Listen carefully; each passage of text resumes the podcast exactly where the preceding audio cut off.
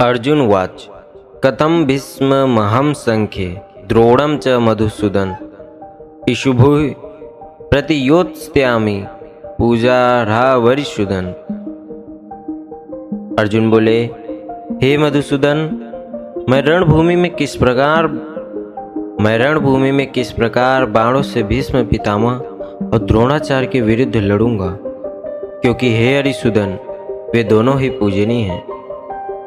गुरुन हत्वा महानुभावा श्रेयो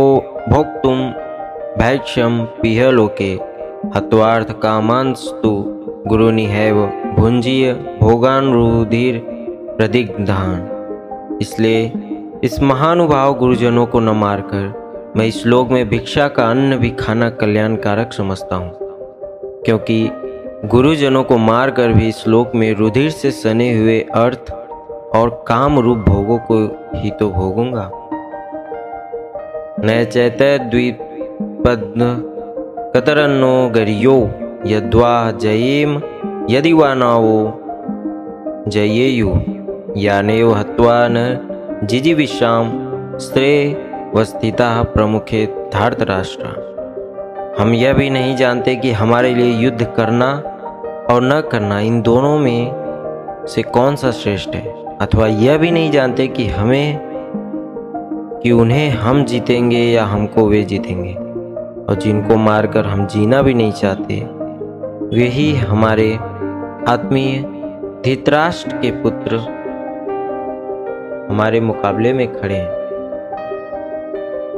कार्पण्य दोषोपहत स्वभाव पृछामि ताम धर्म शम मूढ़ चेतसा यश्रेयम श्यानिशिष्टम ब्रूहितन में शिष्यस्ते हम साधिमाम त्वाम प्रपन्न।